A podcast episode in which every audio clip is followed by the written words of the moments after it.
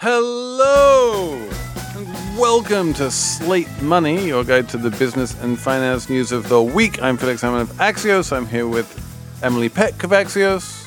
Hello, hello. With Elizabeth Spiers of Slate and New York Times and stuff. Hello. And we are going to talk about Boeing this week. We're going to talk about safety and what the hell is going on with door plugs flying out of airplanes in midair. We are, of course, as promised, going to talk about the relative merits of Apple Maps and Google Maps. We are going to talk about Bitcoin ETFs. You can now buy spot Bitcoin in a box on the stock market. Is this a thing that matters? I think I'm going to enter into a bet with Emily about this. If you have ideas for the stakes, let us know. We have a long and convoluted Slate Plus segment all about Bill Ackman, which, if you're a Slate Plus member, you will either listen to or not. And it's all coming up on Slate Money. Another day is here, and you're ready for it. What to wear? Check. Breakfast, lunch, and dinner? Check. Planning for what's next and how to save for it? That's where Bank of America can help. For your financial to-dos, Bank of America has experts ready to help get you closer to your goals. Get started at one of our local financial centers or 24-7 in our mobile banking app.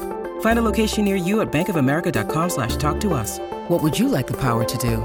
Mobile banking requires downloading the app and is only available for select devices. Message and data rates may apply. Bank of America and a member FDIC. Hey, it's Ryan Reynolds, and I'm here with Keith, co-star of my upcoming film, If, only in theaters May 17th. Do you want to tell people the big news? All right, I'll do it. Sign up now and you'll get unlimited for $15 a month in six months of Paramount Plus Essential Plan on us. Mintmobile.com slash switch. Upfront payment of $45 equivalent to $15 per month. Unlimited over 40 gigabytes per month. Face lower speeds. Videos at 480p. Active Mint customers by 531.24 get six months of Paramount Plus Essential Plan. Auto renews after six months. Offer ends May 31st, 2024. Separate Paramount Plus registration required. Terms and conditions apply if rated PG. Apple Card is the perfect cashback rewards credit card. You earn up to 3% daily cash on every purchase every day. That's 3% on your favorite products at Apple, 2% on all other Apple Card with Apple Pay purchases, and 1% on anything you buy with your titanium Apple Card or virtual card number. Visit apple.co slash card calculator to see how much you can earn. Apple Card issued by Goldman Sachs Bank USA, Salt Lake City branch subject to credit approval. Terms apply. So I think we should start with Boeing and Alaska Airlines and this whole 737 mishegas Redux. Elizabeth, what the hell is going on? So there's a thing called a door plug on a plane that's basically the plug where they would have an emergency door, but they don't need one. And so this is a thing that gets installed during the manufacturing process. And there was an Alaskan Airlines flight where the door, door plug, I guess, blew out of the plane, landed in someone's backyard. Yes. Um, there was some like 15 year old kid whose shirt was literally ripped off his body as the plane depressurized. Total number of fatalities, zero which is good news. Total number of plane groundings, couple of hundred. My take on all of this is that it's actually weirdly, paradoxically, an indication of how unbelievably safe air travel is. That, like, compared to the enormous number of preventable deaths that happen every day on the roads, in hospitals, and, you know, elsewhere, air travel has this incredibly elaborate and expensive and well oiled machine with no blame investigations. And things do go wrong. Like that's statistically inevitable, but you know, it's pretty much the safest, even with all of these things that go wrong, it's pretty much the safest thing you can do in the world. Like it's a lot safer than crossing the street. Right. I, I was saying, I think to you earlier, Felix, this week, I was learned a bit more about how regulation of the auto industry works for an episode of What Next I did recently. And to keep it really simple, uh, regulators in the US examine the safety of a car after it's released and only if there are problems does does the car get a look. But it's the opposite kind of process for an airplane which regulators are looking at ahead of its release although we and we can talk about more why Boeing is getting through these these regulations with with problems. But i mean at the end of the day that's why there are so many more fatal car accidents or partly one of the reasons than there are commercial airline fatalities in the US right? There hasn't been one in what over a decade? I, I don't think there's been one this century. I mean it's been a while. Yeah, I think part of it is that, you know, airline accidents loom so large in our imagination, partly because Yeah. they're so heavily the plot points of a lot of the fiction and media we consume. There's so many movies about airline crashes and, you know, problems with airlines. So we we are sort of more afraid of this incredibly unlikely scenario. And you couldn't do the same thing with cars because everybody has to most people in the US have to drive pretty regularly car fatalities are background noise, you know, to us. I think that's what enables. We are an anti regulation country. The way we regulate auto safety is kind of like, yep, that's the US for you, I think. But that's not tolerable in the, in the airplane space because of what Elizabeth is talking about, which is this heightened fear of, I mean, you're flying in a plane. It's terrifying. If you think about it for two seconds, nothing below you, et cetera, et cetera. It's very scary. And that's reinforced by, you know, shows like Lost or um, Yellow Jackets or whatever. and that that means that in the US we allow for and tolerate this very high level of regulation in this at least this one area.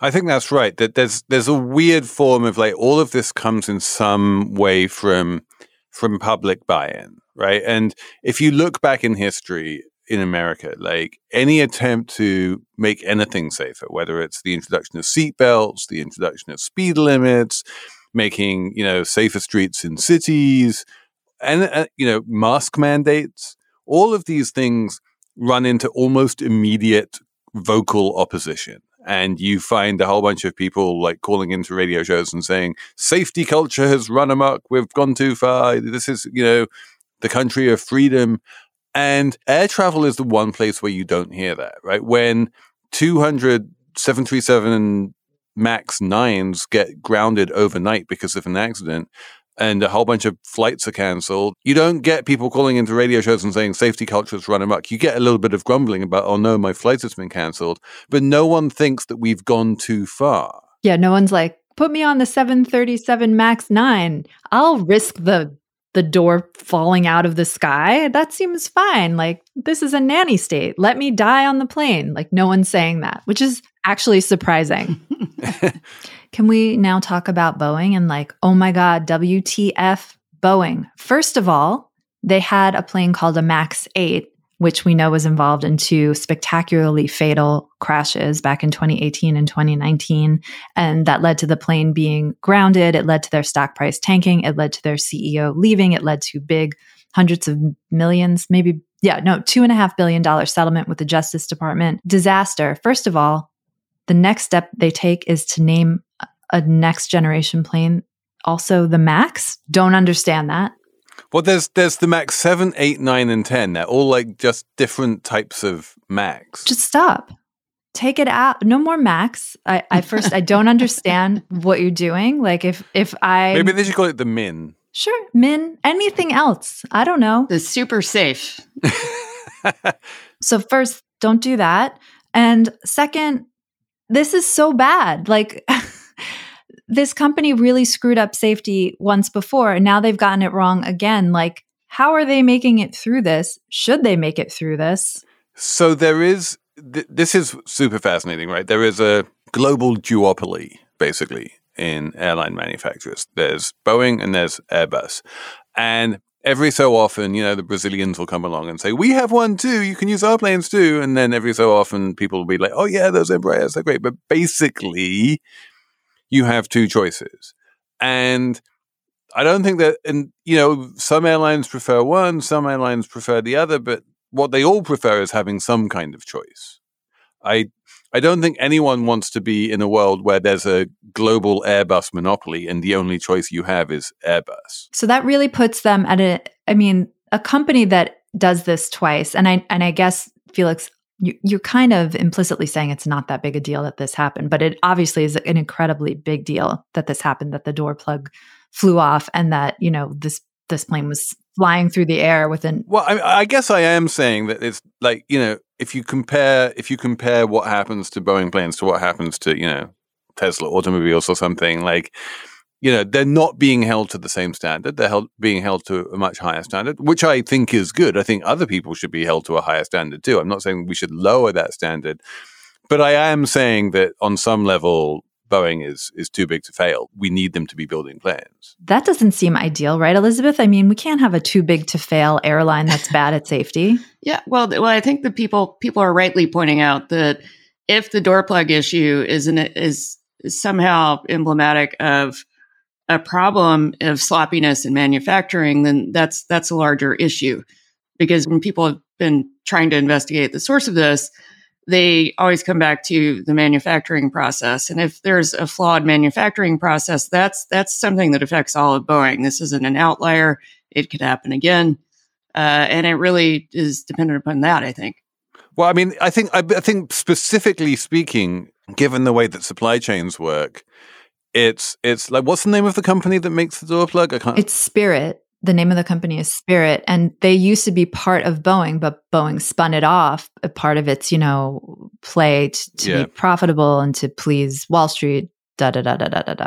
And so yeah, so what you have, and this is true of you know any manufactured item anywhere in the world, right? There's there's almost no company on the planet that has like some fully vertically integrated manufacturing supply chain, right? So you're always going to be relying on third party vendors to make large chunks of bits and pieces of whatever plane you're p- putting together. And an absolute core part of your job, if you're Boeing or Airbus, is to have incredibly strict controls and complete visibility into what your suppliers are doing and how they're doing it to make sure that they comply with your safety standards. And I feel like that is one of the hardest things about any modern manufacturing process is to get that like visibility into your suppliers and to, into pe- people who aren't you. And obviously it is possible, right? Like we had that whole episode on, on semiconductors, right? The semiconductors are all made to just insanely high tolerances and have incredibly long and convoluted supply chains, and every single manufacturer along that supply chain has to work to the absolute highest standard, and it works out, right? And if TSMC can work with ASML, then I don't see why Boeing shouldn't be able to work with Spirit. But somehow it just seems to be harder. I don't understand why. Yeah, I mean, I think we're still, I mean, the investigation is just getting underway and it's going to take some time to figure out exactly what happened. Another thing to note is that this door plug exists because they wanted to make only one plane, essentially. They wanted to be able to make planes and you could kind of like retrofit them to your needs. So you could have more seating in them or less seating in them. And you put the plug on, or you take the plug off, you put more seats in, you take more seats out. That's another sort of cost cutting measure. I think that's also a safety measure, to be honest. How would it be safer though? Because just intuitively speaking, if you want to ensure that if you're basically making one plane, then you're making sure that one plane is safe. If you're making 15 planes, you have to make you have to have 15 different types of like assurances that each of those 15 is safe and one is more likely to fall through the cracks. 15 planes because it's it's more like a you're you're building a body and then a separate part and these things are interchangeable like Lego. So it's really whether the configurations are safe not one base part you want one platform and then you, you make sure that the whole platform is safe. And I think that makes sense. Like I, intuitively, that makes sense to me, and it does seem to be safer. And intuitively, there there should be sort of safety economies of scale, you know, on some level. That trying to ensure that the first plane is safe costs you billions of dollars, but then the tenth plane should cost you just a couple million dollars because you've done all of the hard work already. So it kind of makes sense why we have a duopoly because like the upfront costs of developing a new airliner are so absolutely enormous.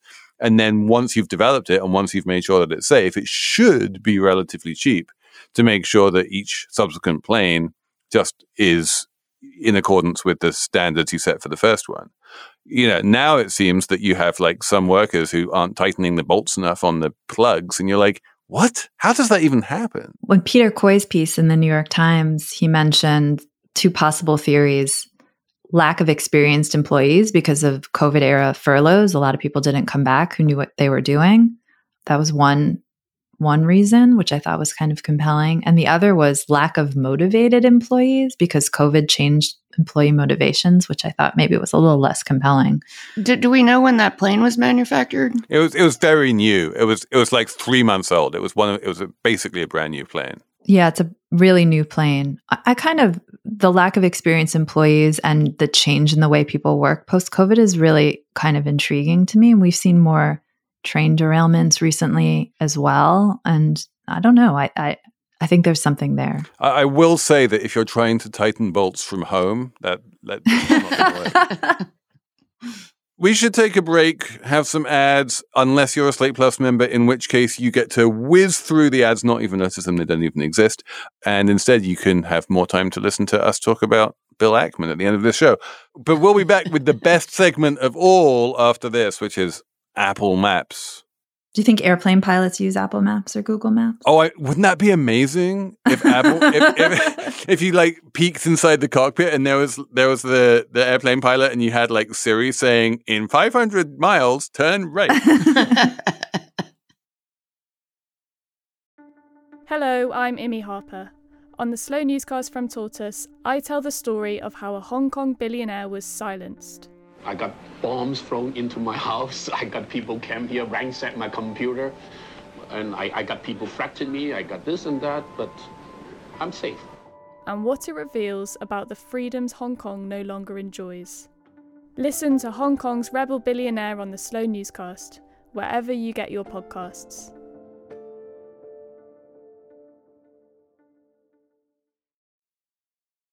Okay, so thank you all for the amazing emails you sent in on Apple Maps versus Google Maps. There was a surprisingly large amount of different stuff to unpack here. But I'm just going to come out and say, Emily, because I read the emails, that you have been pretty much vindicated. Yes, yes. Apple Maps. People like Apple Maps for this much of the same reasons that I kind of uh, glommed onto when I used it for the first time just last week.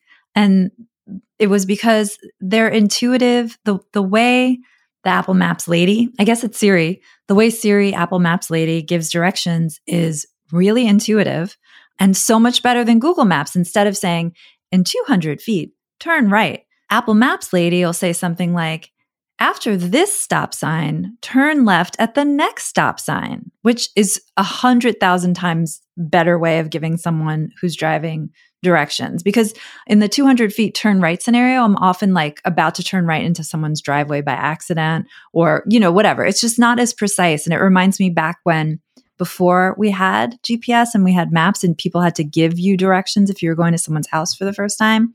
And like the variation the variety of the of the directions really was astonishing. And and there's some people were really good at it like you'll see the shell station on the left. So you know after that, the next light, da da da. And then some people gave just the terrible directions, you know? And Apple Maps just gives the good intuitive stuff.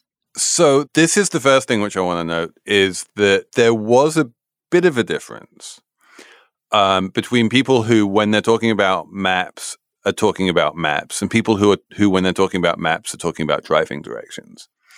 And I think that one place where Apple Maps is clearly superior to Google Maps, certainly in the United States, and I'm probably going to say in most of the rest of the world as well, is in driving directions when you're using Apple CarPlay, right? Because Apple CarPlay is designed to work seamlessly with Apple Maps. If you're hooking your phone up to your you know infotainment device via Apple CarPlay and then you're trying to use Google Maps it's you, you're trying to get like two things that are not designed to work well together and they don't work that well together. If you have an iPhone and you're hooking your iPhone up to your car and you're using your iPhone for directions, then using Apple CarPlay, then using Apple Maps is kind, especially in the United States, is kind of a no-brainer. That's like the easy win for Apple, and it is kind of astonishing that when they launched Apple Maps they weren't winning on that, but now Now they've managed to get that down. I, I kind of buy that. My my husband and I are in a mixed map marriage where uh, he drives and I don't, and he prefers Apple Maps specifically because of that. Uh, and, and I'm so, uh, I think, locked into Google Maps that I use it primarily for walking directions and finding restaurants and things. So it has different value for me. Right. So that's so that's the next thing, which is that while the design of Apple Maps is, I think, pretty much everyone can agree, it just looks nicer. It's cleaner. The colors are better. The fonts are better. Like it just and and when it does do those clever little like 3D things. They look better. Like everything is cleaner on Apple Maps than it is in Google Maps, partly because Apple isn't monetizing in the way that Google is, right? Google, if you call up a Google map, it's going to show you a whole bunch of random places that are there because they're paying for that placement. Apple doesn't do that. And so there's just less sort of random cruft in the Apple maps. But the thing that Google has that Apple doesn't is just the world's information. Google is an information company. Apple is not an information company. And if you just type, uh, fire up your map app and say, like, you know, take me to the nearest Best Buy, the chances of Google knowing exactly where the nearest Best Buy is and the fact that the place where Apple thinks there's a Best Buy. In fact, that Best Buy closed down a year ago, but Apple hasn't updated its information. You know, Google has that information. Google knows what the opening hours are. Google knows what the phone number is. Google knows all of these things with much more accuracy than Apple does. With Apple, like on some level, it's still more reliable to look up the address and then type in the address than it is, or uh, look up the address on Google, you know, and then type in the address from Google into Apple Maps because the database on Apple just isn't as extensive as the database in Google. Yeah, a lot of people said that. We had one guy who was like, no, it's not even close. Obviously, Google is better. It's a search company. And that's the thing that matters most. And that's why they're just better. They have better data. End of story. Apple is not a data company in the way Google is. And other people were not wanting to give Google any more information about their lives. You know, there were a bunch of emails that were like, Apple, um, I already have my iPhone. Apple knows where I am and where I'm going. So let me just stick with one company knowing that as opposed to giving two companies a window into my life. And people trust people trust Apple that uh, that Apple isn't going to sell that personal data in the way that Google is. I don't know whether that trust is well placed or not, but Google has, for better or worse, like developed this reputation as this place where like they just monetize your information in a million different ways. And, and Apple is like, no, we care much more about privacy. And so people feel safer in terms of like giving out their data when using Apple Maps. And I think that's reasonable. We had one listener who suggested that Apple Maps was better because it would produce more accurate alternate routes if there were, you know, traffic problems and stuff like that. And it reminded me of how revolutionary Waze seemed when it first came out. Mm. Uh, but I have, as a non-driver, I have no way of knowing whether Apple or Google is more competent at that. Well, so Google bought Waze, right? And it was always a little bit unclear the degree to which Waze was ever really incorporated into Google directions. But I think what's happened now is that Apple has reached critical mass. Enough drivers are using Apple Maps, enough drivers are using Apple CarPlay that Apple has that information of who's stuck in traffic and who isn't. And so that advantage that Waze had of, you know, everyone being connected to Waze and Waze therefore knowing who was stuck in traffic, like that is no longer an advantage because they all have that now. Sometimes Google reroute will reroute me and be like, we have rerouted you because of traffic. We have saved you two minutes. And I'm like, really? You didn't need to do that. like, I don't need to go down some weird roads now because of two minutes. You know, sometimes the decisions are a little hard to understand.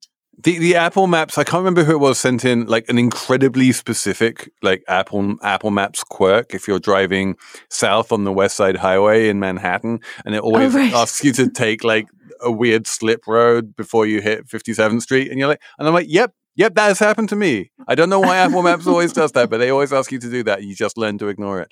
There are some quirks, eh, and you kind of learn to live with the quirks just because the experience is better. But the one thing I will say is that Apple has invested an enormous amount of money into really improving its Maps product in the US. And there are a lot of countries in the world where it's quite obvious that it has not invested that kind of money. And, you know, for those of us who do occasionally leave the United States, we can find ourselves in countries where you open up Apple Maps and you're like, this is terrible. I have no idea. And then you open up Google Maps and it has huge amounts of granularity and shows you everything. And you're like, this isn't even close. Hmm. One thing I think is interesting about Apple Maps versus Google Maps is it shows so clearly how that botched launch of Apple Maps really screwed that app for so long. Like I deleted it from my phone. Like when I saw the news about, you know, the launch and we wrote about it back at HuffPost, I was like, well, I'm never using that. My goodness. And like that stuck with me for so long. And in the emails, you know, people said, like, oh, I didn't use it because of the launch. I didn't use it because of the launch. Like it just really underscores how how important product launches are, I guess, or some product launches, or I don't know w- what happened or why that product launch specifically was so damaging. You know, sometimes other products have rocky starts and they're fine, but this one, yeah, no, it definitely had a terrible reputation. There was, there, it was a atrocious launch, and actually, one of the things, one of the reasons why the launch was so atrocious is because Apple seems to seemed to have optimized for people who lived in Cupertino. Like it worked really well for San Francisco, Cupertino, and probably Atherton. And then everywhere else, it was just ter- terrible. And now it has managed to like expand its sphere of being actually good, you know, from the Bay Area to not just all of the United States, but like a large chunk of the rest of the world as well, including, you know, a lot, a lot of the UK and various other places. So they've done a good job. But yeah, no, it, who, who goes back and checks? You know, you you really need. This is why you need to listen to Slate Money, people, because like Exactly. this is how you learn that you can reinstall Apple Maps if you're one of those people like Emily who deletes it. I never delete any apps. I have like, you know, 400 apps on my phone, the vast No. vast majority of which I never use. I don't see any harm in that. But th- but yeah, we were having all of these app minimalists write, writing in saying, if I don't use an app every day, I'm going to delete it. But how do you find anything on your on your phone if you have so many apps? Like I find I had to reorganize. You know. just swipe down and type in whatever you want to use. but that's that's actually kind of annoying. That's like an extra step you're taking. Or you just ask Siri, Siri, open open the Delta Airlines app. It'll find it. It's in there somewhere. No, I know, but that's just you know you're adding more steps to your life. I have a well curated homepage of the apps I use the most all on my home screen. But surely we all use more apps than fit onto our home screen. Surely. Oh, that's true. I guess. I tend to delete them though. If if I don't use them after like a year, I get rid of them. An interesting question would be what's the longest running app that you refuse to delete from your phone even though you haven't used it in forever because you think it will come in handy one day? Ooh. Well, that, that's but that's the whole thing that I never need. I never need to think about that. I have so many apps that I I don't even know that I have them. You guys, I got a new vacuum uh, over Christmas. I know. Exciting. And you down and, and it came with an app, right? And you're like, I need I need my vacuum app.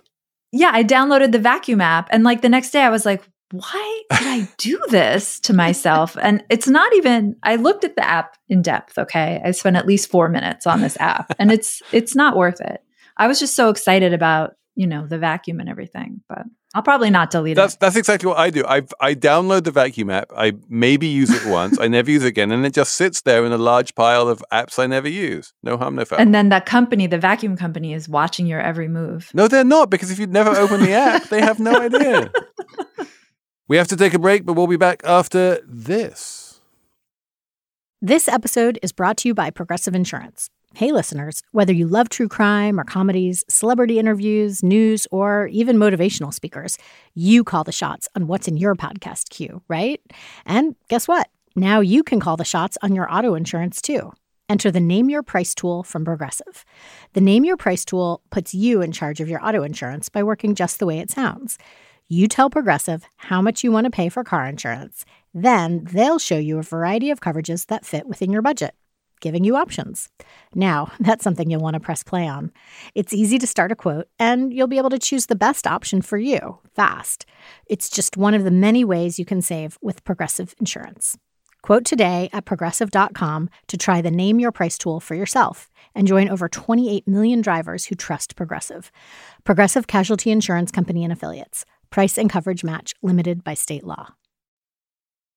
Okay, we don't talk about Bitcoin a lot on this show, but we should talk about it this week because Bitcoin is now a thing you can buy on the stock market. Elizabeth, why is this important? Is this important?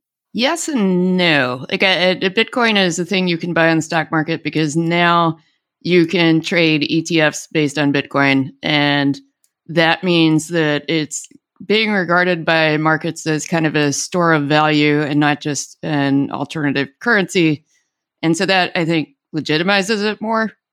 So that's that's super interesting, right? This idea that it's a store of value rather than an alternative currency. I feel like that has been the case for a decade now. Like it never took off as a currency. No one has ever used it as a currency. I'm about to win a bet with Ben Horowitz about like how no one ever uses it as a currency. Like this is a straw man. Like the whole history of Bitcoin has been store of value, number go up. I'm buying it because it's going to go up in value. Oh my God, it's worth $45,000 for one Bitcoin. Like that is what it's always been. So, like, what has changed? Well, Felix, what has changed is this week, the SEC approved Bitcoin ETFs, I believe 11 different ones. And that means that institutional money, that means that there's just going to be more money flowing in to Bitcoin because now it's easier to speculate, trade, and invest in Bitcoin because, you know, some people didn't want to go through Coinbase or FTX or figure out how to do it, you know, with your wallet or this or that. This makes it easier. This means you can go to your to your guy or your gal and you can say, "Let's do some some Bitcoin trading." And your guy or your gal can be like, "Great, there are these ETFs. I can put some of your money in these Bitcoin ETFs now." Or probably more likely, your guy or your gal come up to you and be like, "Hey, there are these Bitcoin ETFs now. It's really simple now. You can invest in in Bitcoin and you don't have to do anything weird or scary. And to be clear, there have been Bitcoin ETFs for about a year or so now, but they've been based on Bitcoin futures rather than Bitcoin spot. And I'm I don't entirely understand why Bitcoin spot is such a big deal rather than Bitcoin futures. But in any case, now you can buy an ETF based on Bitcoin spot. So it was really interesting to kind of watch Gary Gensler, who's the head of the SEC, kind of like deal with what was happening because I guess the SEC had allowed these futures Bitcoin ETFs to go through. And then they got sued because they weren't letting the spot ETFs go through. And the argument was like, well, if you're letting us bet on futures, why can't we just bet on the actual thingy? And the SEC lost. So they had to, I guess, approve these, even though the chair, Gary Gensler, really seems to not have wanted to. And his quotes this week were kind of I guess the word would be begrudging, disparaging. Yeah, his his statement his statement was kind of was kind of amazing. He's like, yeah, there was this court case, we kind of have to do it, but like this does not mean that we're cool with Bitcoin. We are not cool with Bitcoin, people. I put his quote into a, an Apple Note because it's it's so so what he literally said though we're merit neutral i note that bitcoin is primarily a speculative volatile asset that's also used for illicit, illicit activity including ransomware money laundering, sanction evasion, and terrorist financing. Yeah, such like sour grapes, man. Like I didn't want to do this, but I had to do this. No, he he clearly did not want to do it, but it has been done. There are now 11 of these beasts. All of them pretty much, I think, with the exception of GBTC, which is its own like special case. Nearly all of the others launching with this sort of initial teaser rate of 0% fees in an attempt to become more attractive. And, you know, in this world of ETFs where there does seem to be a bunch of like winner takes all dynamics, everyone wants to be the one place where all the trading happens, where all the liquidity is. Um, and it's going to be really interesting to see whether any of them really get to that point because I'm frankly skeptical. I think we could have all 11 stuck at zero fees for a long time and none of them really getting big. The reason Emily is related to exactly what you're saying, which is that individuals who've been into Bitcoin have been able to, you know, own their Bitcoins directly or own them via Coinbase or Robinhood or Cash App or anything else. And all of that is relatively easy. And they've been doing that for years. Institutions also have had a lot of institutional grade crypto trading functionality at their fingertips for years. The one area where it's been hard is what you were talking about, which is financial advisors, RIAs, wealth managers, private bankers, that kind of thing. They are much more comfortable just buying ETFs, but they move slowly. They're cautious. I don't think you're going to have like wake up, you know, next week and have a whole bunch of them picking up the phones and saying, I think you should buy Bitcoin. Also, given that there are 11 of these different ETFs to choose from, it's like, how do you pick which one? It's almost impossible to to pick one, to know which one is going to have the liquidity, to know which one is going to like work the best. And so that everyone's going to be in sort of like wait and see mode for a long time. And it's hard for me to see what the catalyst is that's going to get a whole bunch of wealth advisors to go, oh, yeah, you should buy this thing that has no dividend yield. It has you know, no PE ratio. It has no way of valuing it. It's just a speculative vehicle. And I have no particular insight into why Bitcoin might go up or go down. But yeah, go ahead, throw 2% of your net worth into it. Like, as, as a registered investment advisor, it feels like a hard thing to recommend. I don't think they would recommend it organically. I think what would probably happen is that if you are registered investment advisor, you sometimes have clients who come in and if they've you know, been talked to by people who are big gold bugs. They say, how can I put money into precious metals? Or, or they've heard about Bitcoin and they say, how can I put money safely into Bitcoin? And, and there's some demand for it, I think, from consumers. I don't think that, you know, uh, the, the investment advisors are recommending it organically. I think the other thing is zooming out. I think this really, the, the SEC approving these things is a a pretty remarkable triumph for crypto. It really is. I think it, despite Gary Gensler's, you know, curmudgeonly remarks, I think it just it, it lends an aura of legitimacy to crypto and to Bitcoin that it didn't have before, and it's it's pretty remarkable, especially considering what happened last year in in this quote unquote asset class, right? Well, the Winklevi vindicated. You know, they they applied for they they wanted ETFs to exist in 2013, and now they do. Yeah. Winkle vindication. It could wind up being a bit of a Pyrrhic victory for them in that, you know, they get their Bitcoin ETF along with 10 other ones that are all trading at the same time. And they don't have, you know, they find it basically impossible to get to critical mass. There's this constant competition in terms of fees that makes it impossible for them to turn a profit on this. And the whole thing, you know, becomes this kind of like why did we even bother? Time will tell, Felix. Oh, for fuck's sake. well, okay, so this is so this is an interesting question, Emily. Since in, in the mind space of, of long term bets, it's 2024 when my um, long, my second long term bet, five year bet with Ben Horowitz, is coming up soon. This will happen on the pod later this year.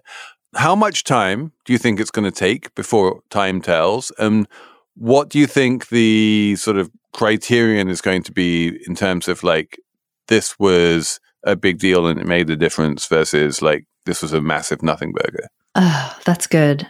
That's that's tough. I think we're watching the price of Bitcoin. I think these ETFs were priced into the price of Bitcoin. So it'll take a little bit of time, but I think if we see sort of a, a sustained uptick in Bitcoin prices, that would be a, a good indicator that these things made a difference. And I guess we'll be tracking how much money flows into each of the ETFs. Maybe there'll be a clear winner in terms of just flows, investor flows. I don't know. So the, those would be the two indicators I would think that you would look at. Let's say in a year's time, do you think that more than 5% of total Bitcoin market cap is going to be in ETFs? Yeah. Okay, I'll take the under. We'll we'll have we'll, we'll have that bet. Oh, are we betting? Oh God. What can we bet that that Felix would care about? That's low stakes. You know what? Your your uh, Zerucci coffee. A Zojirushi coffee mug. Oh, what about Felix has to do the morning shift at Axios for a week? I could take my morning shift for five days. There you go. I would like that. And what do you? What do I get if I win? I don't know.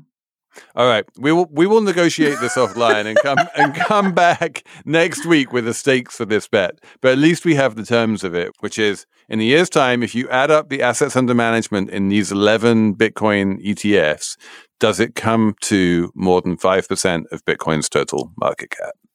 I'm really nervous. um, should we have a numbers round?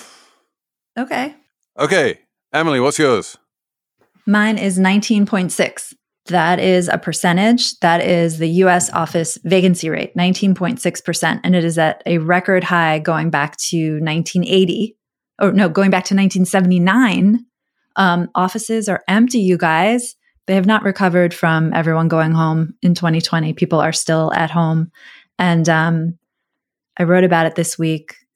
And it's actually kind of interesting. Offices aren't just vacant because of COVID, they're also vacant because in the 80s, the 1980s, in the US, we built too many offices and the markets never really come back from that. We've always had sort of this office glut in the United States and other that other countries really don't have. So when offices emptied out for COVID-19, that was like an additional complication, a stress factor that we're seeing in the US, especially in the South, that other countries really aren't seeing, which I didn't know. Credit to the Wall Street Journal for pointing this out. Elizabeth? Okay, my number is 250,000 and that's dollars. Uh, and because I have a thing for crazy rich people things, uh, that's the amount of money that you pay for a so-called golden passport to St. Kitts, where if you're incredibly wealthy, you can store your money at great tax advantage. Uh, but you can also have a passport to St. Kitts uh, for that amount of money. And that accounts for 51% of the country's revenue. And it's regarded as a citizenship by investment passport. So there are several countries, you know, I think Anguilla also has one of these, but it's more like $100,000 where you can have dual citizenship. The European ones are much more. If you want to, if you want to get like Malta or Cyprus or something like that, the, you know, these are bargains in comparison. Why would you want that? Why, why, why would you want another passport? I mean, Yeah, if you're an American. Oh, if you're an American, I don't think it's mostly Americans. Oh, okay. Uh, no, Well, this then I understand. yeah, having like, in fact, Americans are the one nationality who it isn't because Americans have to pay tax on their global income no matter where they live. Uh, whereas if you are a citizen of anywhere else on the planet, if you leave that country, then you don't need to pay tax in that country. Wait, so the play is you're a really rich British guy, and then you get one of these $250,000 passports, become a citizen of a different country, and then you don't have to pay taxes in UK anymore? Well, no, uh, well, you, in fact, to not pay taxes in the UK, you just need to leave the UK. You don't even need a passport somewhere else. So then why you need the passport? The passport just helps you like getting around the planet. If you have a, you know, a, a passport from Chad, then trying to get visas to go around to f- fly around the planet and to visit the, the United States and all of that kind of stuff is really hard. Mm, But the United States finds doesn't mind people from St. Kitts. But also, I think you, in, in this case, you, you actually, I mean, it is literally called citizenship by investment. You, you do have citizenship in St. Kitts. So you could ostensibly domicile yourself there and then be subject to no taxes. Yeah, but you be, but presumably you can domicile yourself there even if you're not a citizen. The people who are buying the St. Kitts citizenship are not giving up their native country citizenship. They're just getting an extra one, which makes it easier for them to hop over to America. And it might make it easier for them to have, you know, permanent residence in St. Kitts and thereby pay taxes or not pay taxes in St. Kitts. Yeah, that's that's what I'm saying. I think you know a lot of people sort of game that system where you have a house in St. Kitts and you can establish that you're there for X number of days a year, and then you're a resident of St. Kitts and not the U.S. No, absolutely. But like the, the residency requirements, like, you know, it might be easier to get residency if you're a citizen. So that might be part of it for sure. I guess if you're an American, you don't do that. You just like have a house in Florida or something. Yeah. And then you, and then you spend more than 180 d- days a year in Florida. And then you, yeah, don't need to pay state income tax. Exactly. I read that New York article. My number is eight. Which is the percentage of ESG resolutions that BlackRock voted for in 2023, which is down from 40% in 2021. And this is a similar decline to what we're seeing at the other big American fund managers, whether it's Vanguard or Fidelity or State Street, um, even the ones owned by, even Pioneer Funds, which is owned by Amundi, which is the big European asset manager, all of them voted for many, many fewer ESG resolutions in 2023 than they did in 2021. Whereas if you look at the European fund managers and ISS and the proxy vote advisors and all of that, they they've been holding steady. And I find this fascinating as a sign of basically an implicit sign. You, it's it's not there's not clear causality, but there's implied causality with the ESG backlash and Vivek Ramaswamy and all of that kind of stuff. That they they they don't want to be necessarily associated with this idea of woke capitalism, and so they're voting for these things much less than they used to. Yeah. Environmental, social, and governance. That's what ESG stands for. And it used to be a great PR move for companies to do and say, we're into ESG. And BlackRock was super into ESG. And now um, people like Vivek Ramaswamy and, uh, and Elon and that whole jam, Repu- various Republican governors have turned ESG into this like very toxic term. So now it's not useful for publicity anymore. Now it's the exact opposite. But what's fascinating is if you phone up BlackRock or Vanguard or anyone else and say, like, is this why? Are you voting for these things less often because of Vivek? They'll be like, hell no. Yeah, they have no effect on our voting whatsoever. It's because the nature of the resolutions have changed. They're more political now, or you know, the the, the company has changed. They've already achieved everything we're asking them to, to achieve, so we don't need to vote for it anymore and all of these kind of things. And it's it's fascinating that like while they're happy to change their voting record, what they're never happy to do is to admit that there might be any kind of you know outside influence on it. Anyway, I think that's it for us this week, unless you're a Slate Plus member, in which case you will get to listen to us talk about Bill Ackman, who is another one of those people who, with strong views about ESG and DEI and things like that. Thanks for listening. Thanks for writing in on slate money at slate.com. And thanks to Jared Downing and Merritt Jacob for producing late at night on Friday night. And we'll be back next week with more Slate Money.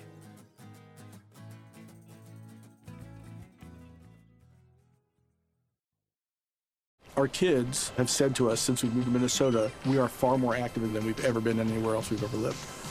Moving to Minnesota opened up a lot of doors for us. Just this overall sense of community, of values that, you know, Minnesotans have. It's a real accepting, loving community, especially with two young kids.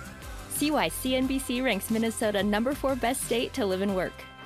A great place to work, an even better place to live. ExploreMinnesota.com slash live.